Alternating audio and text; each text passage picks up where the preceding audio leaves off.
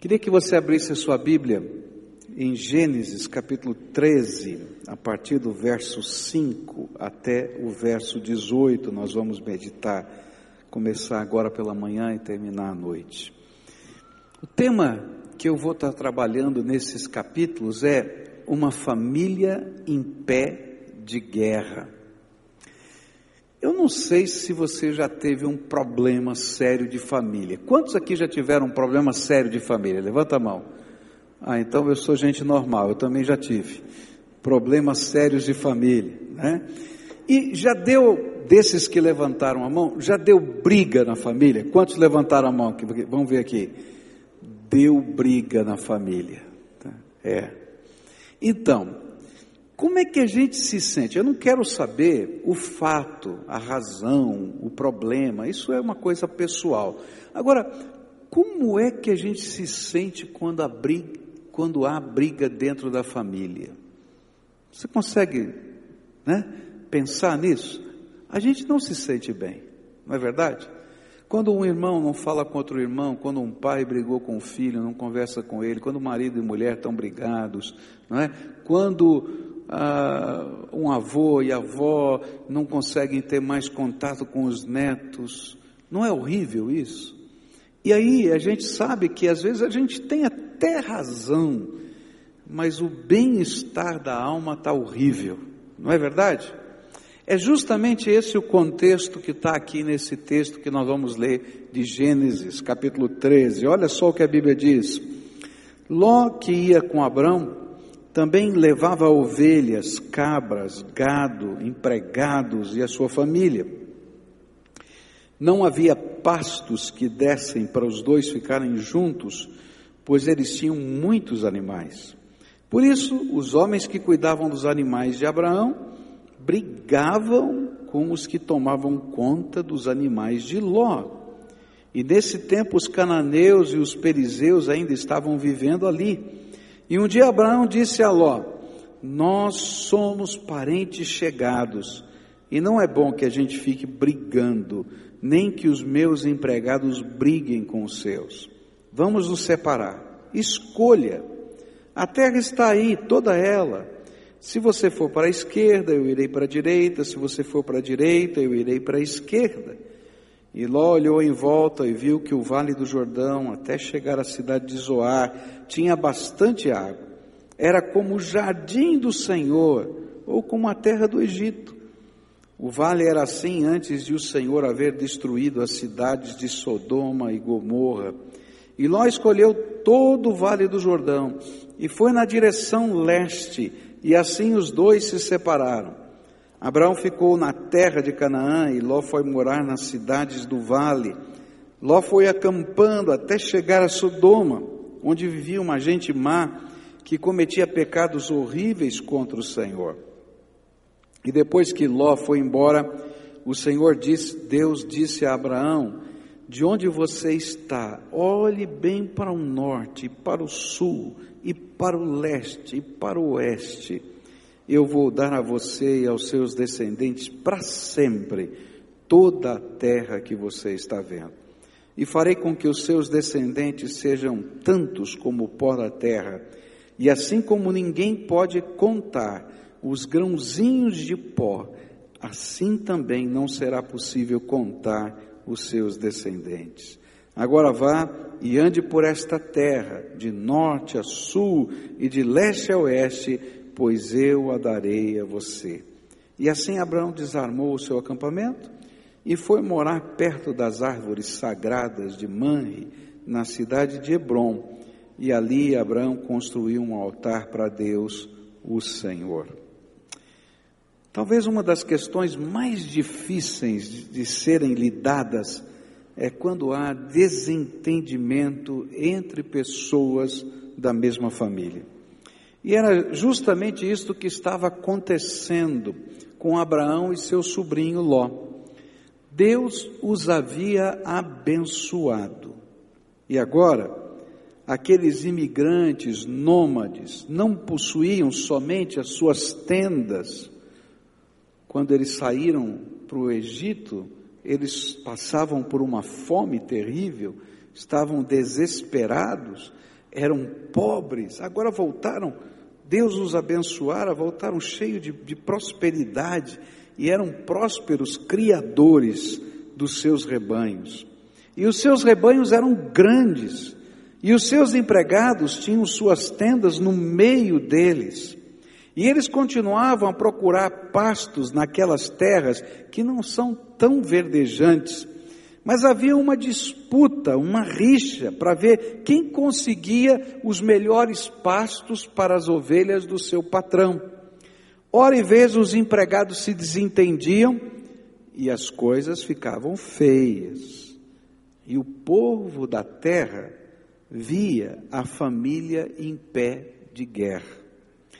Por isso, versículo 7 diz assim: Por isso os homens que cuidavam dos animais de Abraão brigavam com os que, com os que tomavam conta dos animais de Ló, e nesse tempo os cananeus e os perizeus ainda estavam vivendo ali, estavam vendo tudo o que estava acontecendo. E aí eu imagino que gente normal, numa terra normal, a fofoca corria solta, não é assim? O nome do Senhor estava sendo envergonhado diante do povo da terra, porque eles eram irmãos, eles eram parentes, e estavam naquele brigueiro todo. E pela ideia que estava dando aqui, é que a briga entre os empregados não era só de palavras, não, era um negócio mais violento. João 13,35 vai dizer: Se tiverem amor uns pelos outros, todos saberão que vocês são meus discípulos. Agora, se a gente não tiver amor uns pelos outros, todos vão saber o quê? Que o Deus que é amor não está habitando no nosso coração. Isso acontece dentro da nossa casa, isso acontece dentro das igrejas, isso acontece onde tem gente, porque aqui esse texto vai nos ensinar alguns valores para quando a nossa família, a nossa igreja, a nossa comunhão com pessoas significativas está ameaçada pelas disputas que estavam ali. E o que está acontecendo é que Abraão começou a perceber que uma guerra ia acontecer em pouco tempo. E o que fazer diante dessa situação? Na verdade, à luz do que a gente está estudando aqui no capítulo 13 e de Gênesis, Deus permitiu isso como mais um teste na vida de Abraão. É interessante que esse capítulo vai mostrar para a gente alguns testes que Deus permitiu na vida de Abraão. O primeiro teste foi da dificuldade financeira, veio a fome. Se ele poderia crer no poder de Deus para sustentá-lo. E ele não passou nesse teste. O herói da fé não passou no teste. E sabe o que ele fez? A hora que a coisa ficou preta, ele correu para o Egito. E não era esse o propósito de Deus. E lá no Egito ele esqueceu os seus altares. E Deus teve que arrancá-lo do Egito. O segundo teste foi o teste da perseguição. Ele, a Bíblia diz que ele teve medo de ser morto naquela terra porque a sua mulher era muito bonita. E então ele também não passou no teste da perseguição. E aí o que ele fez? Ele inventou uma mentira, disse: Essa aqui não é minha mulher, é minha, minha irmã, minha irmã, sei lá o que é. E quase que uma desgraça acontece com a sua família. E ele não passou no teste. Mas agora, a terceira vez que ele está sendo testado, é o teste da prosperidade, dos bens e dos relacionamentos que estão agora dentro da sua casa. E nesse teste, Deus parece que já, já havia trabalhado o coração de Abraão, e ele vai passar nesse teste.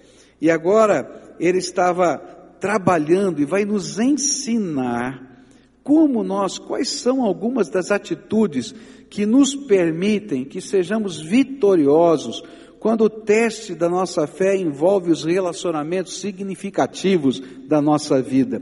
Que atitudes nós podemos aprender com Abraão para que possa haver paz na nossa casa, possa haver paz na nossa igreja, possa haver paz nos nossos relacionamentos. A primeira atitude vai aparecer nos versículos de 5 a 8. Ló que ia com Abraão também levava ovelhas, cabras, gados, empregados, sua família. Não havia pastos que dessem para os dois ficarem juntos, pois eles tinham muitos animais. Por isso os homens que cuidavam dos animais de Abraão brigavam com os que tomavam conta dos animais de Ló. E nesse tempo os cananeus e os perizeus ainda estavam vivendo ali. E um dia Abraão disse a Ló: Nós somos parentes chegados e não é bom que a gente fique brigando nem que os empregados briguem, os meus empregados briguem com os seus. A primeira atitude de Abraão foi desejar a qualquer custo, presta atenção nisso, desejar a qualquer custo ser um pacificador. Desejar ser um pacificador mesmo que ele tivesse que abrir mão dos seus direitos. É interessante isso. Sempre que há uma disputa, nós vamos descobrir uma realidade. O coração do problema é o problema do coração. Está entendendo? o cerne do problema não está no fato. O cerne do problema está naquilo que a gente traz aqui dentro da gente. Quer ver? Olha para quem está perto de você e diz assim: ó, o coração do problema é o problema do coração. Fala para ele. É. é. Agora, sabe o que é pior? É que eu sou rapidinho para descobrir o problema do coração do outro mas não enxerga o problema do. É, se eu perguntar para o outro, ele vai dizer: o problema do seu coração é esse. Agora eu mesmo não enxergo, eu sei dizer o problema dele, do coração dele, mas não sei ver o problema do meu coração. E olha só, o que estava acontecendo ali, a questão entre Ló e Abraão não era uma questão de terra, não era uma questão de falta de comida, não era uma questão dos rebanhos, não era uma questão de pastores, mas a questão estava no que o coração de Ló desejava. Ele queria mais riquezas e realizações do mundo. Isso a Bíblia vai nos mostrar na maneira como ele vai tomando as suas decisões. Por isso, as questões entre os empregados eram tão grandes porque alguém queria sempre levar vantagem. Está entendendo? Se você tem bons líderes, os times não vão brigar, porque os líderes terão uma postura que vão delinear os seus, a, o caminhar dos seus liderados. Mas se começa a haver briga e discórdia entre liderados, é porque esses líderes têm alguma coisa no seu coração que abrem oportunidade para essa briga que estava acontecendo ali. E o pior é que isso estava acontecendo diante dos povos pagãos da terra, que não podiam entender como irmãos podiam estar brigando por pasto para as ovelhas. E o pior é que um olhar para o outro e dizer assim: esses dois são podre de rico e não para de brigar por causa de pasto de ovelha. Olha só, que coisa horrível. Toda vez que um cristão entra em conflito com seu irmão, nós envergonhamos o nome do Senhor Jesus nessa terra. Mas ao contrário, a unidade e o amor entre os irmãos leva as pessoas a serem o bom perfume de Cristo nessa terra. Olha só o que o Senhor Jesus vai ensinar em João 17. Não peço somente por eles, mas também em favor das pessoas que vão crer em mim por meio da mensagem deles. E peço que, peço que todos sejam um, e assim como tu, meu Pai, estás unido comigo e eu estou unido contigo, que todos os que crerem também estejam unidos a nós, para que o mundo creia que tu me enviaste. A natureza divina que tu me deste, eu reparti com eles, a fim de que possam ser um, assim como tu e eu somos um. Eu estou unido com eles e tu estás unido comigo, para que eles sejam completamente unidos, a fim de que o mundo saiba que me enviaste e que ama os meus seguidores como também me amas. O que Jesus está dizendo é que se nós aprendemos o valor de Deus e colocamos na nossa vida e consideramos as pessoas mais importantes do que as coisas, a gente vai aprender a abrir mão dos nossos direitos por causa da unidade. E quando a gente abre mão dos nossos direitos por causa da unidade, nós damos um bom testemunho do Senhor e o bom perfume de Cristo está na terra. E as pessoas começam a ver que existe uma outra maneira de lidar com a vida e com os problemas. Mas quando eu não sou capaz de abrir mão dos meus direitos, a gente começa a trabalhar dentro do senso comum. E olha só o que a Bíblia fala quando um crente em Cristo começa a tomar decisões de valor na sua vida, baseado no senso comum, naquilo que todo mundo pensa que é justo e honesto. Tiago 3 vai dizer assim para a gente, a partir do verso 13: Existe entre vocês alguém que seja sábio e inteligente? Pois então que prove isso pelo seu bom comportamento e pelas suas ações práticas com humildade e sabedoria. Mas se no coração de vocês existe inveja, amargura e egoísmo, então não mintam contra a verdade, gabando-se de serem sábios. Essa espécie de sabedoria não vem do céu, ela é deste mundo é da nossa natureza humana e é. O que está escrito aí? E é. Vamos falar juntos? E é diabólica. Pois onde há inveja e egoísmo, há também confusão e todo tipo de coisas más. A sabedoria que vem do céu é, antes de tudo, pura e é também pacífica, bondosa e amigável, e ela é cheia de misericórdia e produz uma colheita de boas ações, não trata os outros pela sua aparência, é livre de fingimento, pois a bondade é a colheita produzida pelas sementes que foram plantadas pelos que trabalham em favor da paz. Que versículo lindo esse! De onde vêm as lutas e as brigas entre vocês? Olha que diagnóstico. Elas vêm dos maus desejos que estão sempre lutando dentro de vocês. Vocês querem muitas coisas, mas como não podem tê-las, estão prontos até para matar a fim de consegui-las. Vocês as desejam ardentemente, mas como não conseguem possuí-las, brigam e lutam e não conseguem o que querem porque não pedem a Deus. E quando pedem, não recebem, porque os seus motivos são maus. Vocês pedem coisas a fim de usá-las para os seus próprios prazeres. Gente infiel, será que vocês não sabem que ser amigo do mundo é ser inimigo de Deus? Quem quiser ser amigo do mundo se torna inimigo de Deus. Não pensem que não quer dizer nada esta passagem das Escrituras.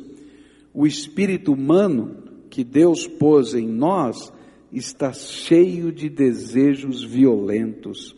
Porém, a bondade que Deus mostra é ainda mais forte, pois as Escrituras sagradas dizem: Deus é contra os orgulhosos, mas é bondoso com os humildes. Portanto, obedeçam a Deus enfrentem o diabo, que ele fugirá de vocês. Cheguem perto de Deus, ele chegará perto de vocês. Lavem as mãos, pecadores, limpem o coração, hipócritas. Fiquem tristes, gritem e chorem. Mudem as suas risadas em choro e a sua alegria em tristeza. Humilhem-se diante do Senhor e ele os colocará numa posição de honra. Quando nós somos conduzidos, meus irmãos, pela sabedoria humana e não pelo Espírito Santo, a tendência que temos é construir ou trabalhar pela desavença. E era isso que estava acontecendo entre Ló e Abraão. Por isso, a atitude de Ló, ou melhor, a atitude de Abraão foi a atitude de um pacificador. Ao mesmo tempo que ele colocou limite, ele abriu as portas por uma decisão confortável para Ló. Ele sabia, não conhecia porque não havia sido escrito, mas ele conhecia esse princípio que está lá em Provérbios 17, 14. O começo de uma briga é como a primeira rachadura numa represa. É bom parar antes que a coisa piore. É sério, né? E ele disse: Bom, não vai dar coisa boa desse negócio, vamos resolver de uma maneira pacífica a nossa questão. E ele procurou então um meio de conciliação, mesmo que isto significasse aparente perda, porque ele sabia que as pessoas sempre valem mais do que as coisas e que o verdadeiro amor encobre uma multidão de pecados. Querido, se a sua família está em pé de guerra, ou se você e seu irmão não estão bem, busque paz. Mesmo que você tenha que perder, é isso que a Bíblia ensina. Esta é a vontade de Deus. Por quê? Porque enquanto essa paz não chegar, a nossa relação com Deus fica obstruída. Não é só o relacionamento com o outro que está quebrado, a nossa relação com Deus fica obstruída. Olha só o que Jesus ensinou em Mateus 5, 23 e 24. Portanto, se você estiver oferecendo no altar a sua oferta a Deus, e lembrar que o seu irmão tem alguma queixa contra você, deixe a sua oferta ali na frente do altar e vá logo fazer as pazes com o seu irmão. Depois volte e ofereça a sua oferta a Deus. Na visão divina, sempre as pessoas valerão mais do que as coisas. E na sua visão? Será que as pessoas valem mais do que as coisas mesmo? Será que elas valem mais do que os seus direitos? Será?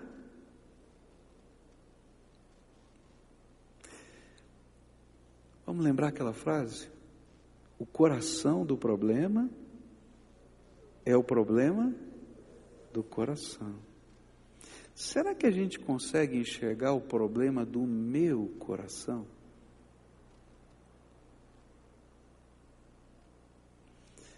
Às vezes, na perspectiva do outro, está tão fácil perceber o que vai no nosso coração, a maneira como a gente está falando, a atitude que a gente está tendo, o jeito que a gente faz. As motivações aparentes e as motivações ocultas. É interessante que muitos de nós, sem perceber, construímos uma agenda oculta dentro da nossa alma, que a gente esconde até da gente mesmo. E é interessante que essa agenda oculta, ela fica tão escondida porque a gente coloca sobre essa agenda tantas razões pessoais.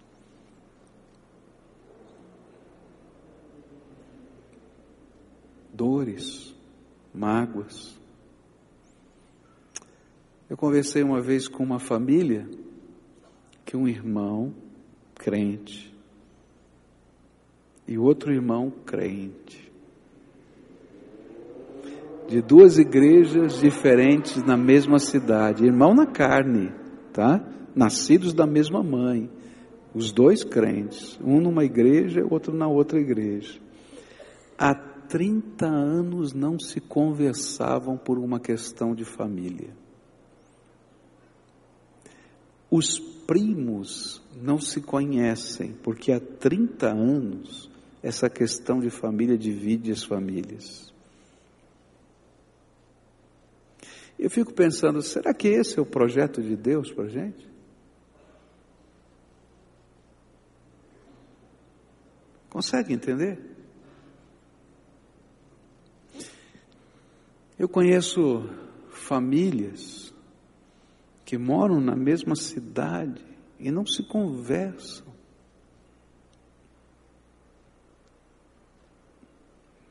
Porque essa situação de pé de guerra continua lastreando o coração e balizando decisões da vida. Você vai uma festa de família e a família fica meio sem graça. Bom, dessa aqui eu convidei esse, e agora se eu convidar aquele vai virar uma guerra comigo, então dessa vez eu convido esse, não vou convidar na próxima evento da família aquele, para poder convidar o outro. Pelo amor de Deus. Esse não é o bom perfume de Cristo. E quando a gente vai olhar, queridos, a briga não está acontecendo por causa de fatos porque os fatos já se deterioraram no tempo, depois de 30 anos. Os fatos não têm significado, mas a briga está acontecendo por aquilo que a gente traz dentro do nosso coração. E às vezes, por causa da defesa dos nossos direitos. E aí então o Senhor Jesus disse uma coisa tremenda. Se o Senhor é importante para você, tão importante que você é capaz de colocar uma oferta no altar? Tão importante para reconhecer que Deus é dono de tudo na tua vida e você, através disso, está expressando o senhorio dele? Então ele diz assim: antes de colocar a oferta no altar, deixa ela de lado, no pé do altar. É interessante isso. Não fala para você levar de volta, fala para deixar de lado no pé do altar, mostrando a urgência. Porque a oferta daquele tempo que esse texto está falando não era dinheiro, era um animalzinho morto, que seria morto, e colocado para ser queimado lá no templo. E esse animalzinho morto não podia ficar amarrado no pé do altar o tempo todo, então isso mostra urgência. Você deixa aquele animalzinho, tua oferta, ali no pé do altar, sai correndo. Resolve o teu problema com o teu irmão e volta e continua a adorar a Deus. A Bíblia vai dizer que quando um marido e uma mulher não se respeitam mutuamente, está lá em 1 Pedro capítulo 3, e eles estão brigados entre si, as orações são impedidas. Eu não sei se você já leu esse texto e viu como isso é forte. O casal está orando e a oração está impedida, porque a Bíblia diz que você é carne da carne do teu marido, da tua esposa. Você é osso dos ossos, vocês são um. Não é isso que está na Bíblia? Então, como é que você consegue brigar com você mesmo? Há uma contradição. E a palavra de Deus está dizendo: vai lá e acerta. Hoje, daqui a pouquinho, nós vamos celebrar a ceia do Senhor. A ceia do Senhor é um memorial da reconciliação de Deus para conosco. Um dia eu e você estivemos impedidos de chegar à presença de Deus. Os nossos pecados fizeram e fazem separação entre nós e Deus. As suas orações não podiam chegar ao supremo do Senhor do universo, porque a sala do trono estava fechada para eu e para você. Mas Deus nos amou tanto, diz a Bíblia, que abriu mão dos seus direitos de senhor absoluto e de julgar toda a terra e todo pecador e de mandar para o inferno. É direito absoluto de Deus. E ele se fez carne para habitar entre nós. E tomou o meu lugar e o seu lugar na cruz do Calvário. e pagou o preço do meu pecado, porque a Bíblia diz que o salário do pecado é a morte, e Jesus morreu por mim e por você na cruz do Calvário. Ele que não tinha pecado, diz a Bíblia, se fez pecado por nós. E a Bíblia diz que essa morte não era apenas física, mas também espiritual, e que por causa dessa morte espiritual nós iríamos para o inferno. E então Jesus, entre sua morte e sua ressurreição, desce ao Hades, desce a esse lugar que nós chamamos de inferno, para tomar das mãos de Satanás a chave da morte do inferno, ressuscitou o terceiro dia, para que todo aquele que nele crê não pereça, mas tenha vida eterna. E esse Senhor está dizendo: olha, se você não é capaz de perdoar o teu pai, se você não é capaz de perdoar o teu filho, se você não é capaz de abrir mão dos seus direitos para que haja paz e salvação na sua casa,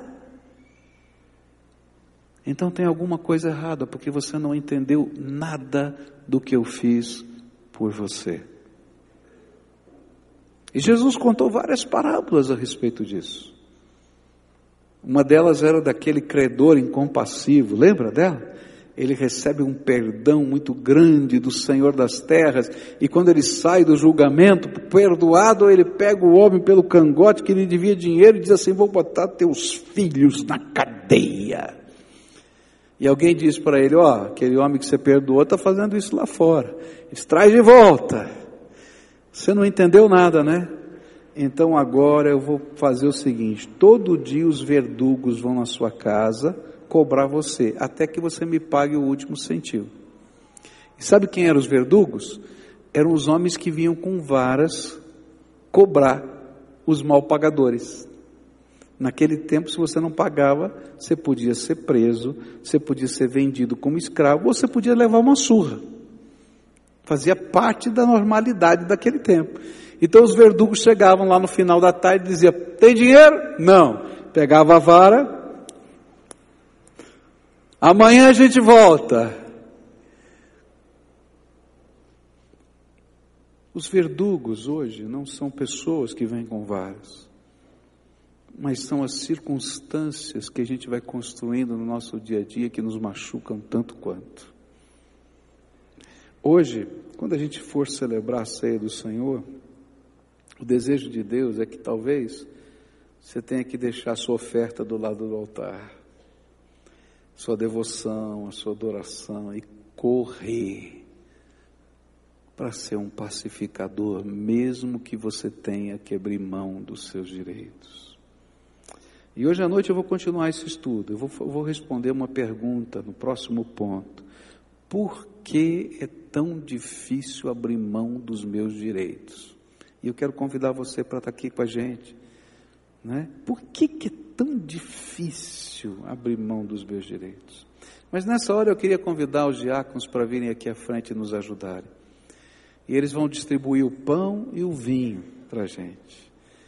Mas a Bíblia diz para a gente, antes de comer desse pão e beber desse vinho, examinar-se a si mesmo.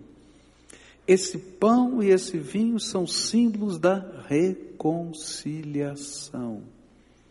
Então agora, enquanto a gente se prepara, curva a tua fronte e ora a Deus.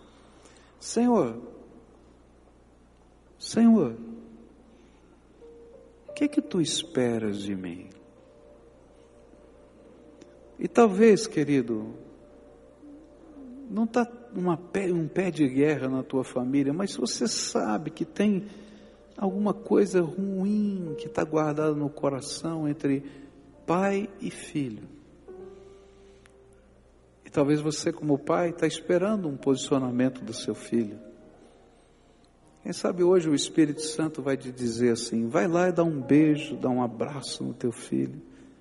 E diz para ele que ele é mais importante do que qualquer coisa.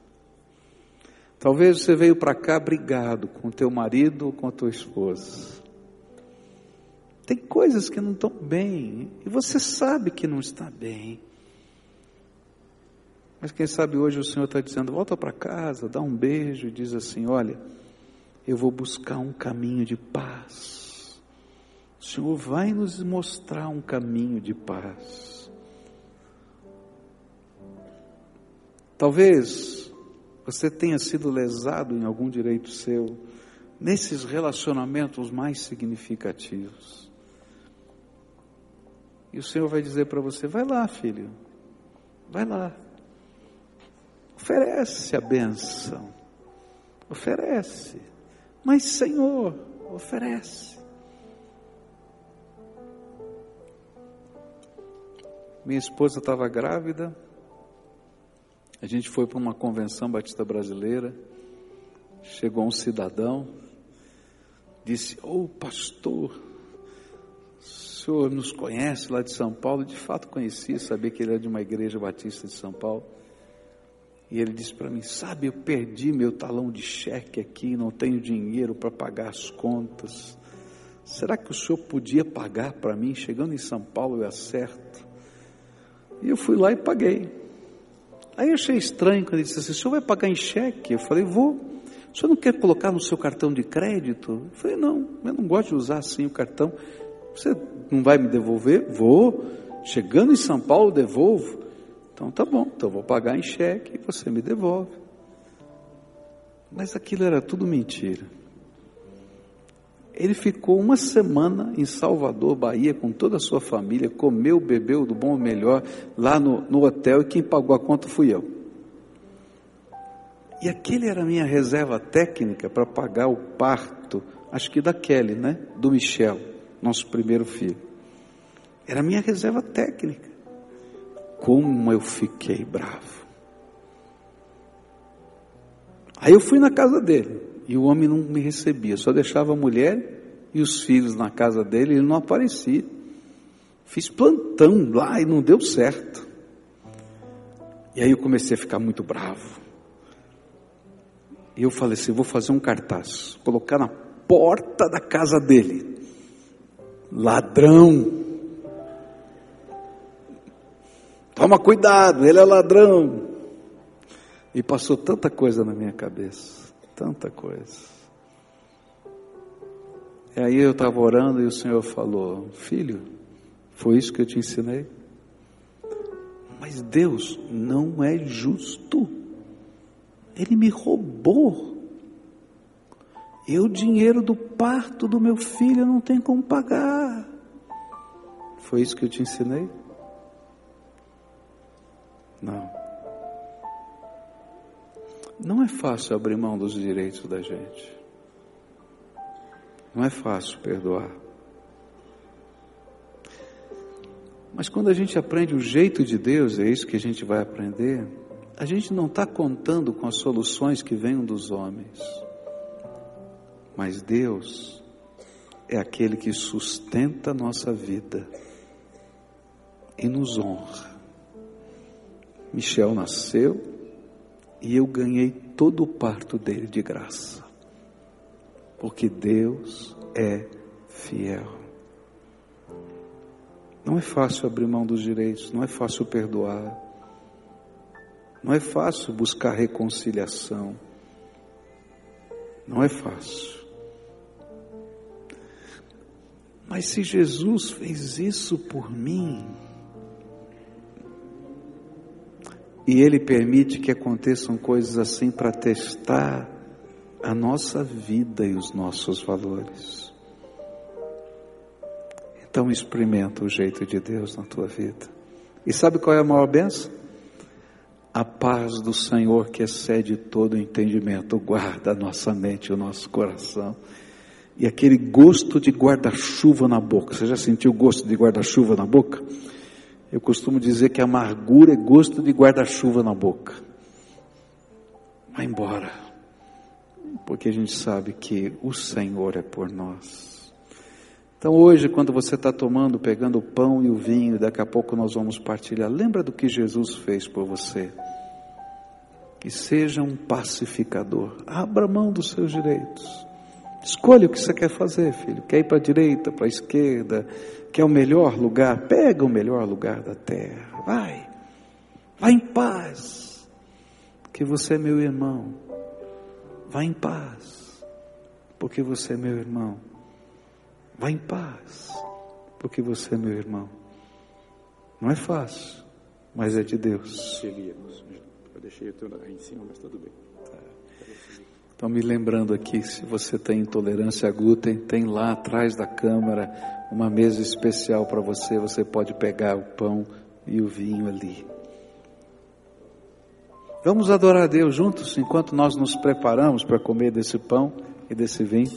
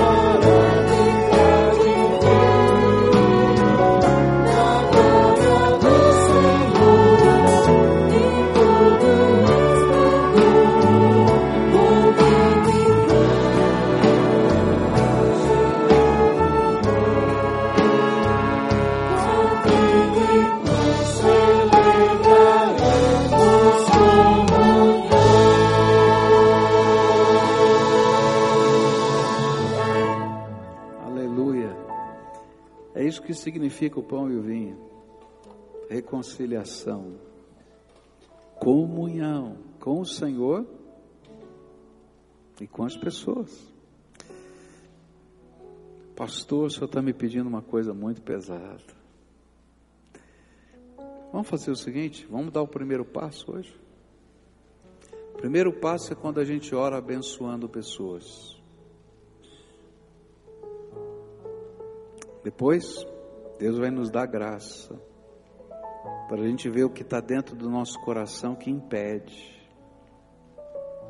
para a gente colocar no altar dele, para num terceiro lugar a gente tomar atitudes. Então, agora, nesse primeiro momento, eu queria pedir para você buscar a face do Senhor e abençoar alguém. Alguém que te feriu, alguém que te machucou, alguém que lesou os seus direitos, alguém que dói aqui dentro do teu coração, dói. Só você sabe. Senhor, se eu pedir mais do que isso, eu não vou conseguir. Eu não sei nem se eu consigo abençoar. Mas você vai pedir graça do Espírito. Vai pedir, Senhor, onde tiver essa pessoa, eu libero.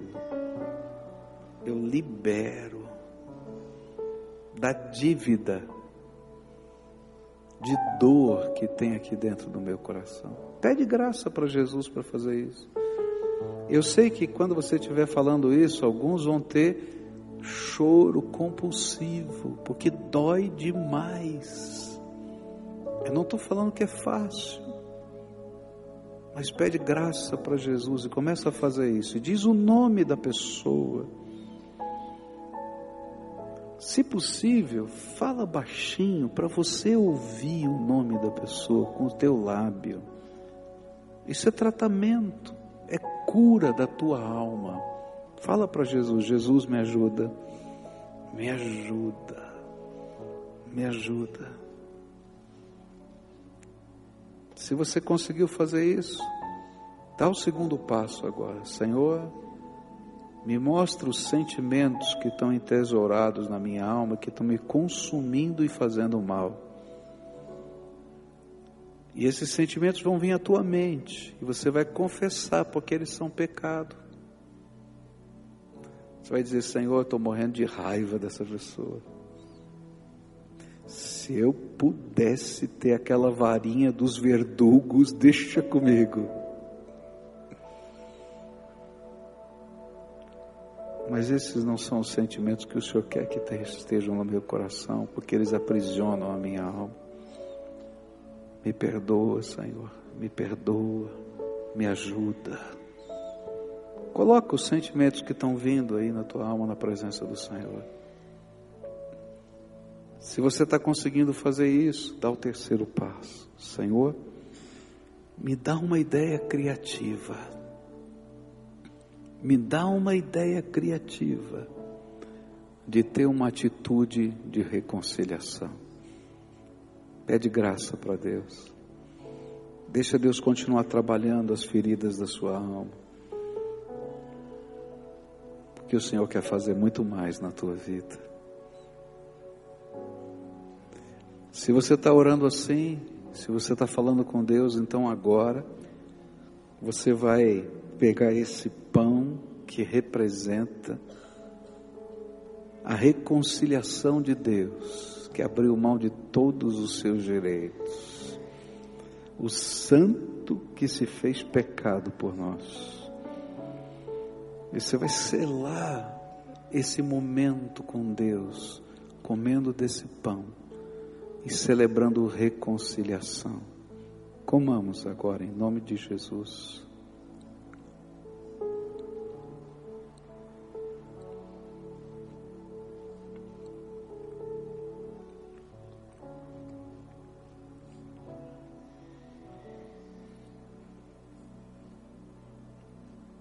Agora você vai pegar o cálice. A Bíblia diz que esse cálice é o sangue da nova aliança que Deus fez conosco. A velha aliança não tinha esperança, porque a velha, a velha aliança estava baseada na lei. E a Bíblia diz que a lei só serve para nos acusar e mostrar que somos pecadores, porque ninguém consegue viver toda a lei. Mas a nova aliança é a certeza de que Deus vai escrever coisas novas no nosso coração. Que o Espírito Santo vai ser a nossa força. Que a gente vai poder se levantar para viver, porque a gente não está mais sozinho, porque o Senhor que fez esse pacto conosco prometeu que estaria conosco todos os dias até a consumação dos séculos.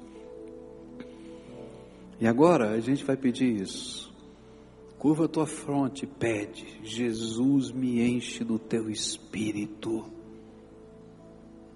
Me dá graça para viver essa fé, mesmo quando eu tenha que abrir mão dos direitos outra vez. Me ajuda a ser teu, só teu. Escreve no meu coração a graça da nova aliança, para eu viver essa graça, não somente contigo, mas com as pessoas. E agora, bebe, selando esse pacto com Jesus.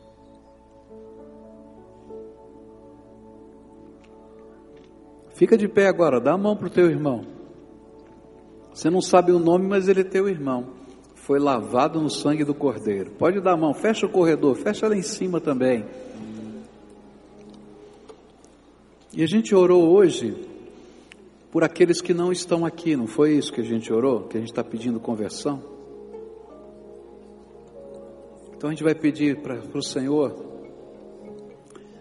outra vez por essas pessoas, e a gente vai sonhar, porque esse sonho é uma sementeira de fé, que quem vai estar tá do teu lado segurando a tua mão dentro de algum tempo vai ser essa pessoa, vai estar tá aqui, em nome de Jesus. Você não estiver aqui nessa igreja, vai estar em alguma igreja adorando a Deus, mas vai estar de mão dada com você nessa jornada. E eu e você seremos o bom perfume de Jesus. Tem muita gente que não se converte porque eles veem o problema do nosso coração. A gente fala um monte sobre Deus, mas não consegue viver a graça de Deus. Então hoje você vai pedir, Deus me ajuda a viver essa graça com tanto amor, com tanto carinho, com tanta devoção, que eu seja o bom perfume de Jesus para essa pessoa, e diz o nome dela. E que o brilho da tua glória seja visto por Ele na minha vida, sem palavras, só porque o Senhor está aqui. Amém? Canta conosco essa última oração cantada. E se, lembra, quem vai estar do teu lado, segurando na tua mão? E você vai ser o bom perfume de Jesus, amém? Você vai ser o bom perfume, você lá em cima, você, eu, cada um de nós, o bom perfume de Jesus nessa terra. Exalta o Senhor. toda a honra, toda a glória e todo louvor. Vou orar para a gente encerrar esse culto, mas antes eu quero lembrar o que a Bíblia diz em 2 Coríntios capítulo 5. Deus me fez a mim e fez a você ministros da reconciliação. Então olha para quem está perto de você e diz: ó, você é ministro da reconciliação. Está na Bíblia. Se duvida, abre a Bíblia lá em 2 Coríntios 5. Você vai ver que Deus fez a mim e a você ministros da reconciliação. Então, ministros de Deus da reconciliação. Vocês vão sair por aquela porta daqui a pouquinho. Assumam o ministério que Deus deu a vocês e sejam ministros da reconciliação. Oremos que a graça de nosso Senhor Jesus Cristo, o amor de Deus, o nosso Pai, e a comunhão e as consolações do Santo Espírito de Deus estejam com todos nós aqui e com o povo de Deus espalhado pela face da terra, hoje e sempre. Amém e amém. Você foi abençoado hoje? Foi? Volta hoje à noite que tem mais de Deus para você. Vai na graça e na paz do Senhor Jesus.